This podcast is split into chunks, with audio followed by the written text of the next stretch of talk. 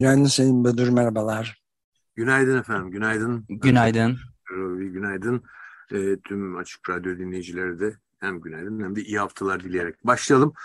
E, biz bundan önceki Korona Günleri programını 27 e, Haziran günü yapmışız.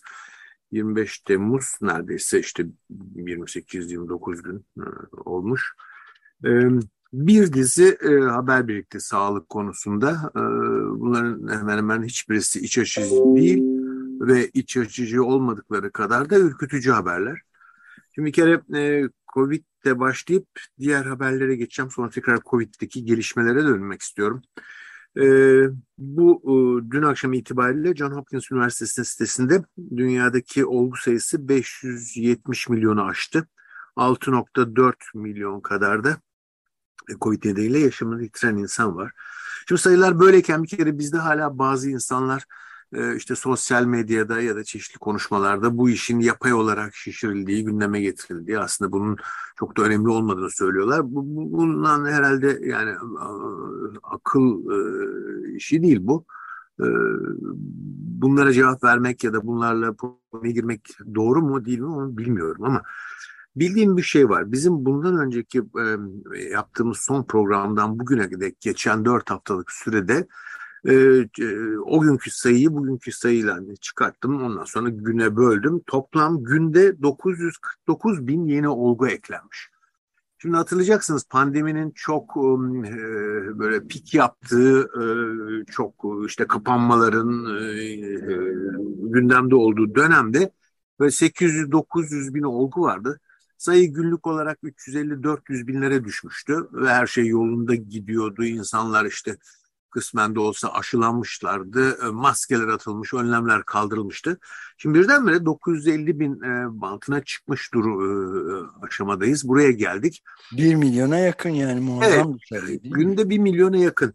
Bakın geçtiğimiz günlerde Dünya Sağlık Örgütü dünya genelinde olguların bir hafta öncesine oranla yüzde otuz arttığını ama örneğin bir Avrupa ülkesi olan Fransa'da olgular bir hafta öncesine oranla yüzde seksenden fazla artmış durumda. Şimdi bu e, ne kadar e, ürkütücü, e, e, neyin sinyalini veriyor? Bunu zaman gösterecek. Çünkü özellikle Avrupa, Avrupa hem Covid hem de ekonomik kriz arasında bir tatil dönemine girdi. Ve insanlar e, işte iki yıldan beri gitmedikleri e, ülke içi ya da ülke dışındaki tatil e, beldelerini doldurmuş vaziyetteler. Kimsenin maske falan taktığı yok. Covid'de unutulmuş gibi. Bu ne getirecek sonunda? Bunu bize zaman gösterecek. Bu arada ilginç bir rapor yayınladı. Dünya Sağlık Örgütü ve UNICEF birlikte yayınladıkları bir rapor. Bu raporda 2021 yılında 25 milyon çocuğun e, çocukluk çağı aşılarını e, olmadığı gösteriliyor ve bu sayıyı şöyle saplıyorlar. Küresel çocuk aşılama oranlarını takip etmek için çocuklara uygulanan difteri tetanoz boğmacı aşı serisinin tamamlayıp tamamlamadıklarına bakılır. Bu kriter e, dikkate alındığında 23 milyon çocuk aşılanmamış. E, aşılanmaları gereken çocukluk çağı aşılarıyla e, bağışıklanmamışlar. Şimdi bu aşılama oranlarındaki düşüş bu raporda üç nedene bağlanmış. 2021 yılında daha fazla çocuğun savaş çatışma e, bölgelerinde yaşıyor olması e, aşılanmalarını engellemiş. Aşı karşıtlığının yükselmesi bu diğer bir faktör. Üçüncüsü de tabii COVID-19 ile mücadele süresince ya insanlar çocuklukça aşılamayısını ötelemişler. Sağlık kurumları ve çalışanlar açısından söylüyorum ya da aileler e, Covid-19 nedeniyle e, sağlık kurumlarına gidip çocuklarını aşılamaktan çekinmişler. Şimdi bu aşılama oranlarının böyle düşük devam etmesi önlenebilir hastalıkların daha fazla salgına yol açabileceğini gelecekte düşünürüyor. E, bu önemli bir e, rapor yani iş ciddi e, aşılamaların aksaması sonucunda ortaya çıkacak olumsuzluklar açısından. Evet verdiğiniz rakamlar yani hakikaten e, tüyler ürpertici denebilir. Yani günde 945 bin yani 1 milyona yakın ölüm saatte yaklaşık 40 bine yakın ölüm demektir. Her saat. Bu da dakikada yani 650'den fazla ölüm demektir. Her dakika yani. Evet, Covid'e tekrar döneceğim ama şu aşılamanın aksamasıyla ilintili e, olumsuzluklara e, bir de dünyada neler ortaya çıkıyor? Dünya Sağlık Örgütü raporlarında neler yer alıyor? Şöyle altı hastalıkla ilgili bilgiler var. Bir tanesi e, Assam'da 12 yeni Japon ensefalit olgusu saptanmış. Gana'da Marburg virüsü enfeksiyonları yayılıyor. Çat ve Nijer'de çocuk felci özellikle aşı suçu ile ilgili buna birazdan döneceğim. Ne demek bu aşı suçu, aşı virüsü? Ee, ama çocuk felci e, görülüyor. Almanya'da Frankfurt Havalimanı'nda çalışanlarda sıtma görüldü. Çin'de veba olgularında sayısında artış var. Rusya'da tick-borne ensefalit dediğimiz kene ısırığına bağlı ensefalit. Ee, Sierra Leone'de antraks yani şarbon. E, Brezilya'da Sabia virüsü enfeksiyonları çıkıyor. Birçok tropikal e, enfeksiyon etkini bunlar Afrika ya da Latin Amerika'da. Ama unutmayalım bu küresel iklim krizi nedeniyle bu tip enfeksiyonlar artık o alışılagelen bölgelerden daha kuzeye, e, Amerika Birleşik Devletleri'ne, Kanada'ya, Avrupa'ya e, doğru yayılma eğilimi gösteriyorlar. Bu önemli bir nokta.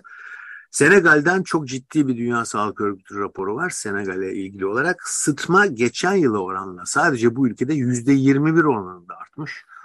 Yani enfeksiyon hastalıkları konusunda e, bütün kazanımlar e, kısa sürede yitirilmekte, kaybedilmekte olumsuz bir tablo.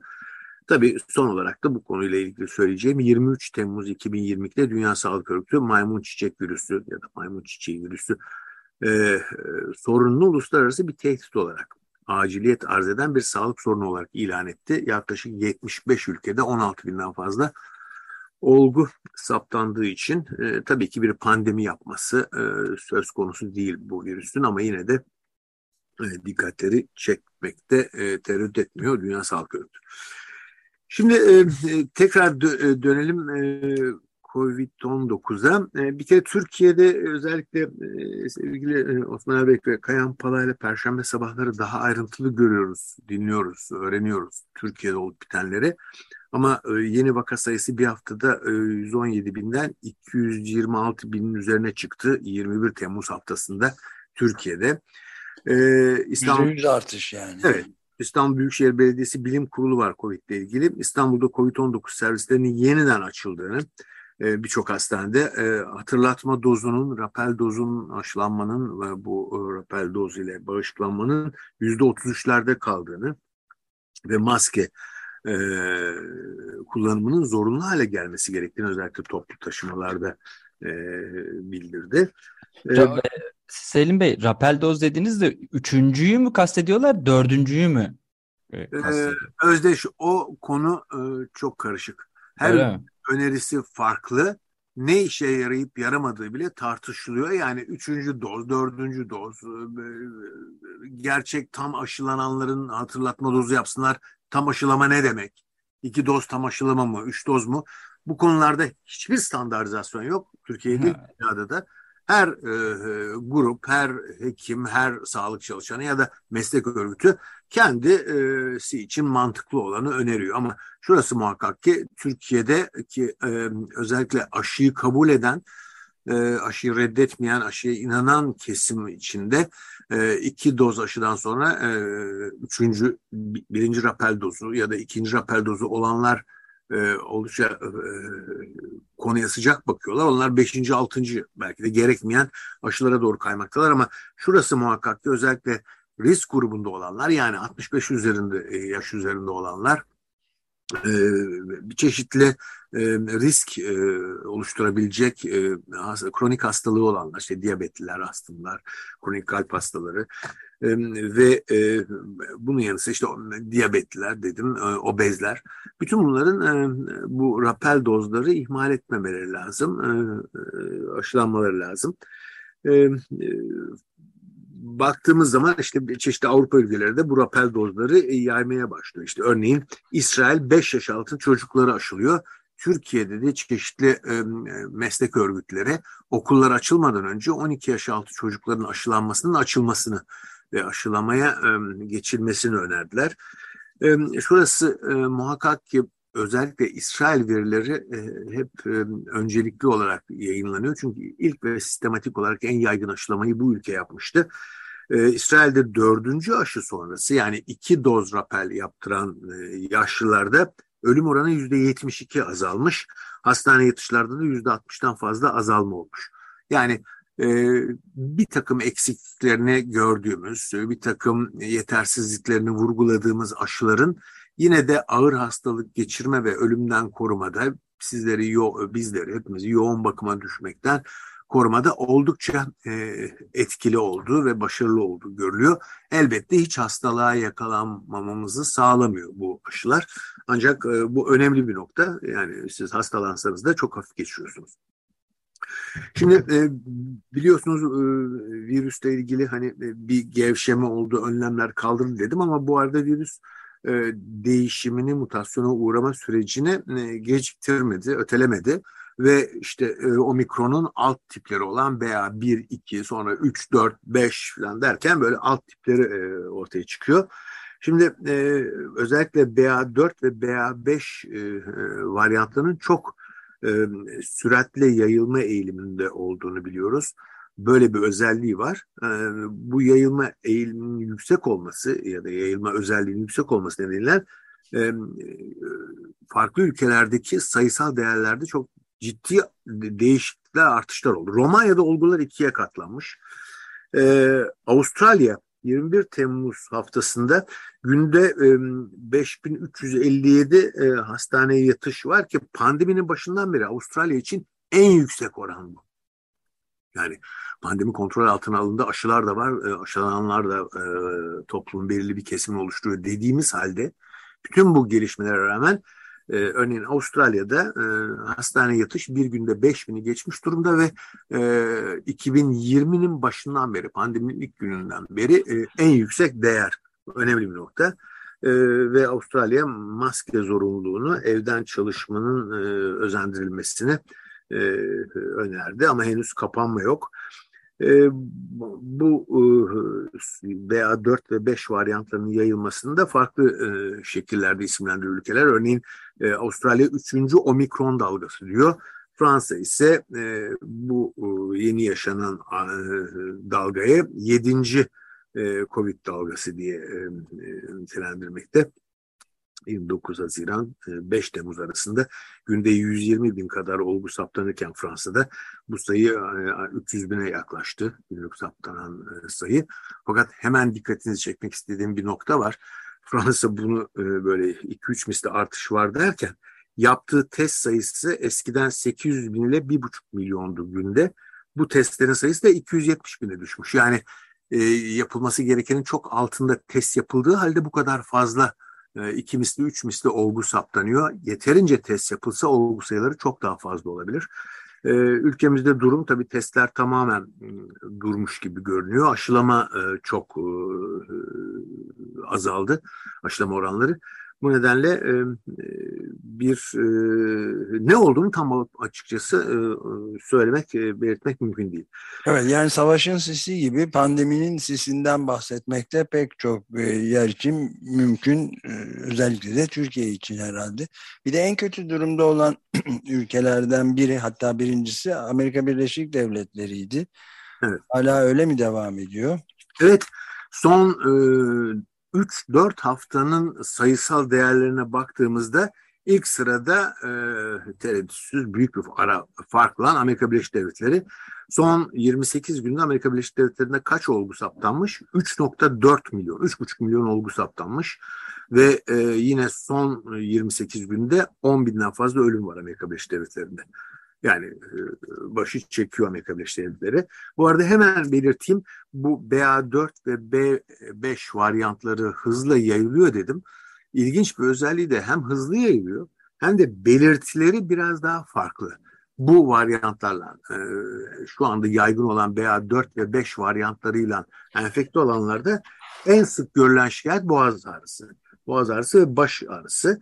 Hani e, başlangıçta hep dediğimiz ve e, gerçekten de önemli bir e, ayırıcı tanı e, özelliği dediğimiz bu koku kaybı, e, tat kaybı bunlar yüzde ona düşmüş oranı yani e, o e, belirtiler e, önemini yitirdi. E, özellikle boğaz ağrısı ve baş ağrısı e, öldük, e, oldukça e, önemli bu dönemde. Şimdi bir iki e, habere daha değineyim sona doğru yaklaşırken. Bunlardan bir tanesi e, yaşanan olumsuzluklar. E, nereden çıktı diyeceksiniz. E, bu olumsuzluklardan bir tanesi e, sahtekarlıklar.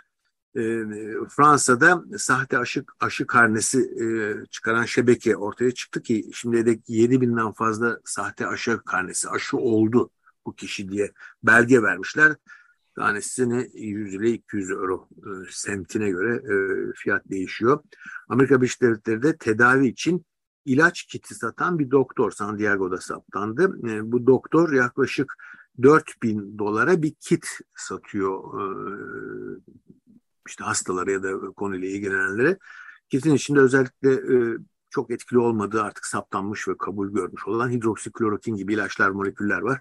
Ama bunu 4000 e, dolara satıyormuş. Bu arada ilginç bir haberde e, hep e, yaptığı olumlu e, işlerle e, andığımız Sınırsız Doktorlar Kuruluşu 2020'de 88 ülkede 68 bin çalışanı vardı. E, Médecins Sans Frontières, Sınırsız Doktorlar, ırkçılık, ayrımcılık istismar suçları ile e, suçlanmakta. E, özellikle e, ülkelerdeki e, yerel çalışanları, e, gönüllülerinin işlediği bir takım e, başta ırkçılık olmak üzere böyle e, suçlarla e, e, sınırsız doktorlar kuruluşta eleştirilmekte ya da suçlanmakta. E, herkesin adını bildiği Doktor Fauci var. E, Doktor Fauci e, Covid'e yakalandı biliyorsunuz. Amerika Birleşik Devletleri Başkanı Joe Biden gibi. Fauci de e, 2025 başında görevi bırakacağını, emekli olacağını açıklamış. E, bu arada e, hani bilimsel bir iki gelişmeye değinip bitireceğim ama özellikle Avrupa'da önümüzdeki dönem yapılacak konser ve festivallerin büyük kısmı e, 2022 konserlerinin %80'den fazlası 2023'e ertelendi. Kısa e, süre önce e, ötelenen e, bu konserlerden iki örnek, iki üç örnek vereyim. 13 Haziran'da Amsterdam'da Johan Cruyff Arena'da yapılacak Rolling Stones konseri. E, vokalistleri 78 yaşındaki Mark Jagger'ın e, Mick Jagger'ın e, Covid olması nedeniyle ertelendi. E, grubun İsviçre Bern'deki konseri iptal oldu. Metallica'nın İsviçre'de 29 Haziran'da konseri yine grup elemanlarından bir tanesinin gruptaki kişilerden birinin pozitif olmasıyla ertelendi. E, Belfast'ta Wet Leg'in e, konseri de ertelenmiş. Böyle ertelenen e, konserler var. E, e, yeni varyantlardan bahsettim ve bu yeni varyantların hızla yayılmasından e, tabii bu hızla yayılmaya çok sert kapanma e, gerçekleşip öyle korumaya çalışan Çin e, özellikle Şangay kentinde yaşananlar çok eleştiriliyordu Batı basınında. Ancak e, bu uygulamaların e, bilimsel makalelere e, dönüştüğünü görmekteyiz. Yang ve arkadaşları Şangay'daki kapanma ve omikron dağılımının önlenmesi özellikle asemptomatik yani belirtisi olmayan kişilerin de bu kapanmalar sırasında hani etrafa bulaştırmalarının engellenmesiyle çok başarılı olduğunu e, bilimsel olarak gösteren bir makale yayınladılar. Nitekim e, biraz önce son 28 günde Amerika Birleşik Devletleri'nde 3.4 milyon olgu e, ortaya çıkmışken e, Çin'de çok daha az toplam e, Çin e, Amerika'da 90 milyondan fazla olgu 1 milyonu aşan ölü var. Çin'de e, 2.3 milyon olgu var. 20 e, bin kadar, 20 e, bine yaklaşan da e, yaşamını yitiren insan var. Evet, bu şeyde bir araya girmeme izin verirseniz bir vaka sayı bir dinleyicimizden bir şey geldi. Dikkatimizi çektiği bir nokta. Yani dünyada günde 940 küsur bin e, vaka sayısını galiba ben yanlış olarak Siz galiba ölüm sayısı dediniz değil ölüm, mi? İlave ölüm sayısı dedim. Onu düzeltmek. Olgu sayısı. Evet. Olgu sayısı. Evet, çok e, Nadire'ye de çok teşekkür ederiz. 40 bine yakın e, vaka oluyor tabii şeyde o zaman saatte ve dakikada da 600 küsur vaka, yeni vaka, enfeksiyon oluyor. Ama bu ölüm değil, ölümle ben karıştırdım, düzeltiyorum. Evet, teşekkürler duyarlı olan e, dikkatli dinleyicimize. E, Lancet Infection Disease dergisinde Olivia Watson ve arkadaşları 185 ülkede e, bir çalışma yapmışlar ve matematik modelleme ile eğer aşı olmasaydı 19.8 e, milyon ölüm e, daha olacaktı. Sonuçta e, aşılamalar hani eleştirilen aşılamalar sayesinde ölümlerin yüzde 63 oranında azaltıldığını bildirdiler. Önemli bir çalışma. E, e, Estibailis Santiago Mujico ve arkadaşlarının bir çalışmaları. Estibaliz, pardon, Santiago Mujica. Covid hastalarında e, kanlarında dolaşımlarının nörotoksik metabolitlerin arttığını bu nedenle hem nörolojik e, hem de diğer sistemlerde bir takım aksaklıkların bu artan metabolitlere e, bağlı olduğunu göstermişler. Önemli bir çalışma. Benim için çok çarpıcı olan bilgi e, Nature dergisinde yayınlandı. Doğrudan Covid değil ama hani dünyanın geldiği yer işte iklimle ilgili sorunlar, pandemiyle ilgili sorunlar, gelişmekte olan ülkelerde, e, yoksul ülkelerde yaşananlar. Şimdi hatırlayacaksınız hani bu bilgi paylaşımı e, işte e, sosyal e, medya ve internet ortamında çok daha kolay bilimsel verilerin alışverişi kolay oluyor, yaygın oluyor deniyordu. Doktor Claire Wilson 30 Haziran 2022 tarihli Nature dergisinde bir tarama yapmış. Öyle bir makalesi çıktı. Taraması COVID ile ilgili 282 dergiyi taramış e, bu dergilerde e, e, link içeren 381 makale yazının e, datalarını ayrıntılı e, olarak paylaşabileceğini belirten, belirten de 1792 makale varmış. Yani e, 400 oradan deseniz 1800 yaklaşık 2100-2200 makalede e, yazarlar e, ya link vererek ya da böyle bir e, vaatte bulunarak eğer isterseniz bu çalışmanın e, metot kısmını, metodoloji kısmını sizinle paylaşabiliriz diye deklare ettikleri halde bir çalışma yapmışlar bu vaatte bulunan yazarların sadece yüzde 6.7'si ayrıntılı yanıt veriyorlarmış. Diğerleri yanıt bile vermiyorlarmış. Şimdi çok ilginç bir şey değil mi? E, bu Nature'da çıkan e, yazı. Yani e, bu paylaşım e, verilerin e, insanlığa ya da işte tıp camiasına sunulması, e, ortak kullanıma açılması bu pek öyle söylendiği gibi değil. Yüzde altı nokta yedi sadece bu işi yapıyormuş. Bu önemli. 2200 kişiye mail atmış o zaman en azından bu araştırmayı tabii, yapanlar. Tabii tabii yani e, dediğim gibi 400 kadarını e, link veriyorlarmış. O linke girdiğin zaman bir şey çıkmıyor herhalde. Hmm. E, ya da işte e, evet kendileriyle iletişime geçtikleri zaman bir kısmı e, cevap bile vermemiş büyük çoğunluğu. Bir kısmı e, böyle bir vaatte bulundum ama şu nedenden gönderemem falan demiş. Sonunda %6.7'si ayrıntılı yanıt veriyorlar. E, büyük kısmı %90'dan fazlası e, talebe e, e, karşılık yanıt vermiyorlarmış.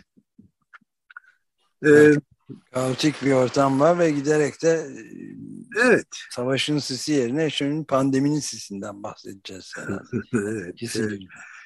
E, Fransa'da e, Macron yönetimi e, özellikle son seçimlerden sonra parlamentonun e, sayısal şekillenmesi işte çeşitli e, farklı e, görüşteki e, politikacılar ve milletvekillerinden oluşan bir yapı var.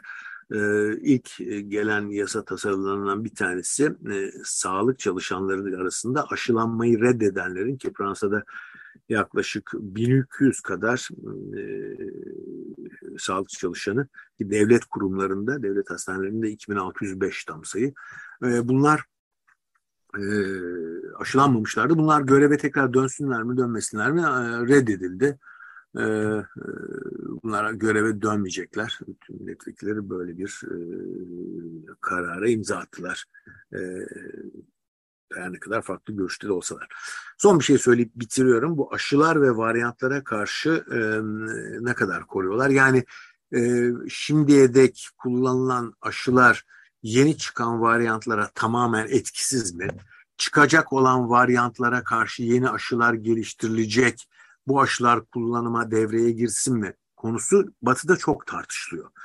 İki e, önemli isim Paul Offit 71 yaşında ve e, dünyada hala aşı konusunda vaksinoloji dalında e, en önde gelen otoritelerden birisidir.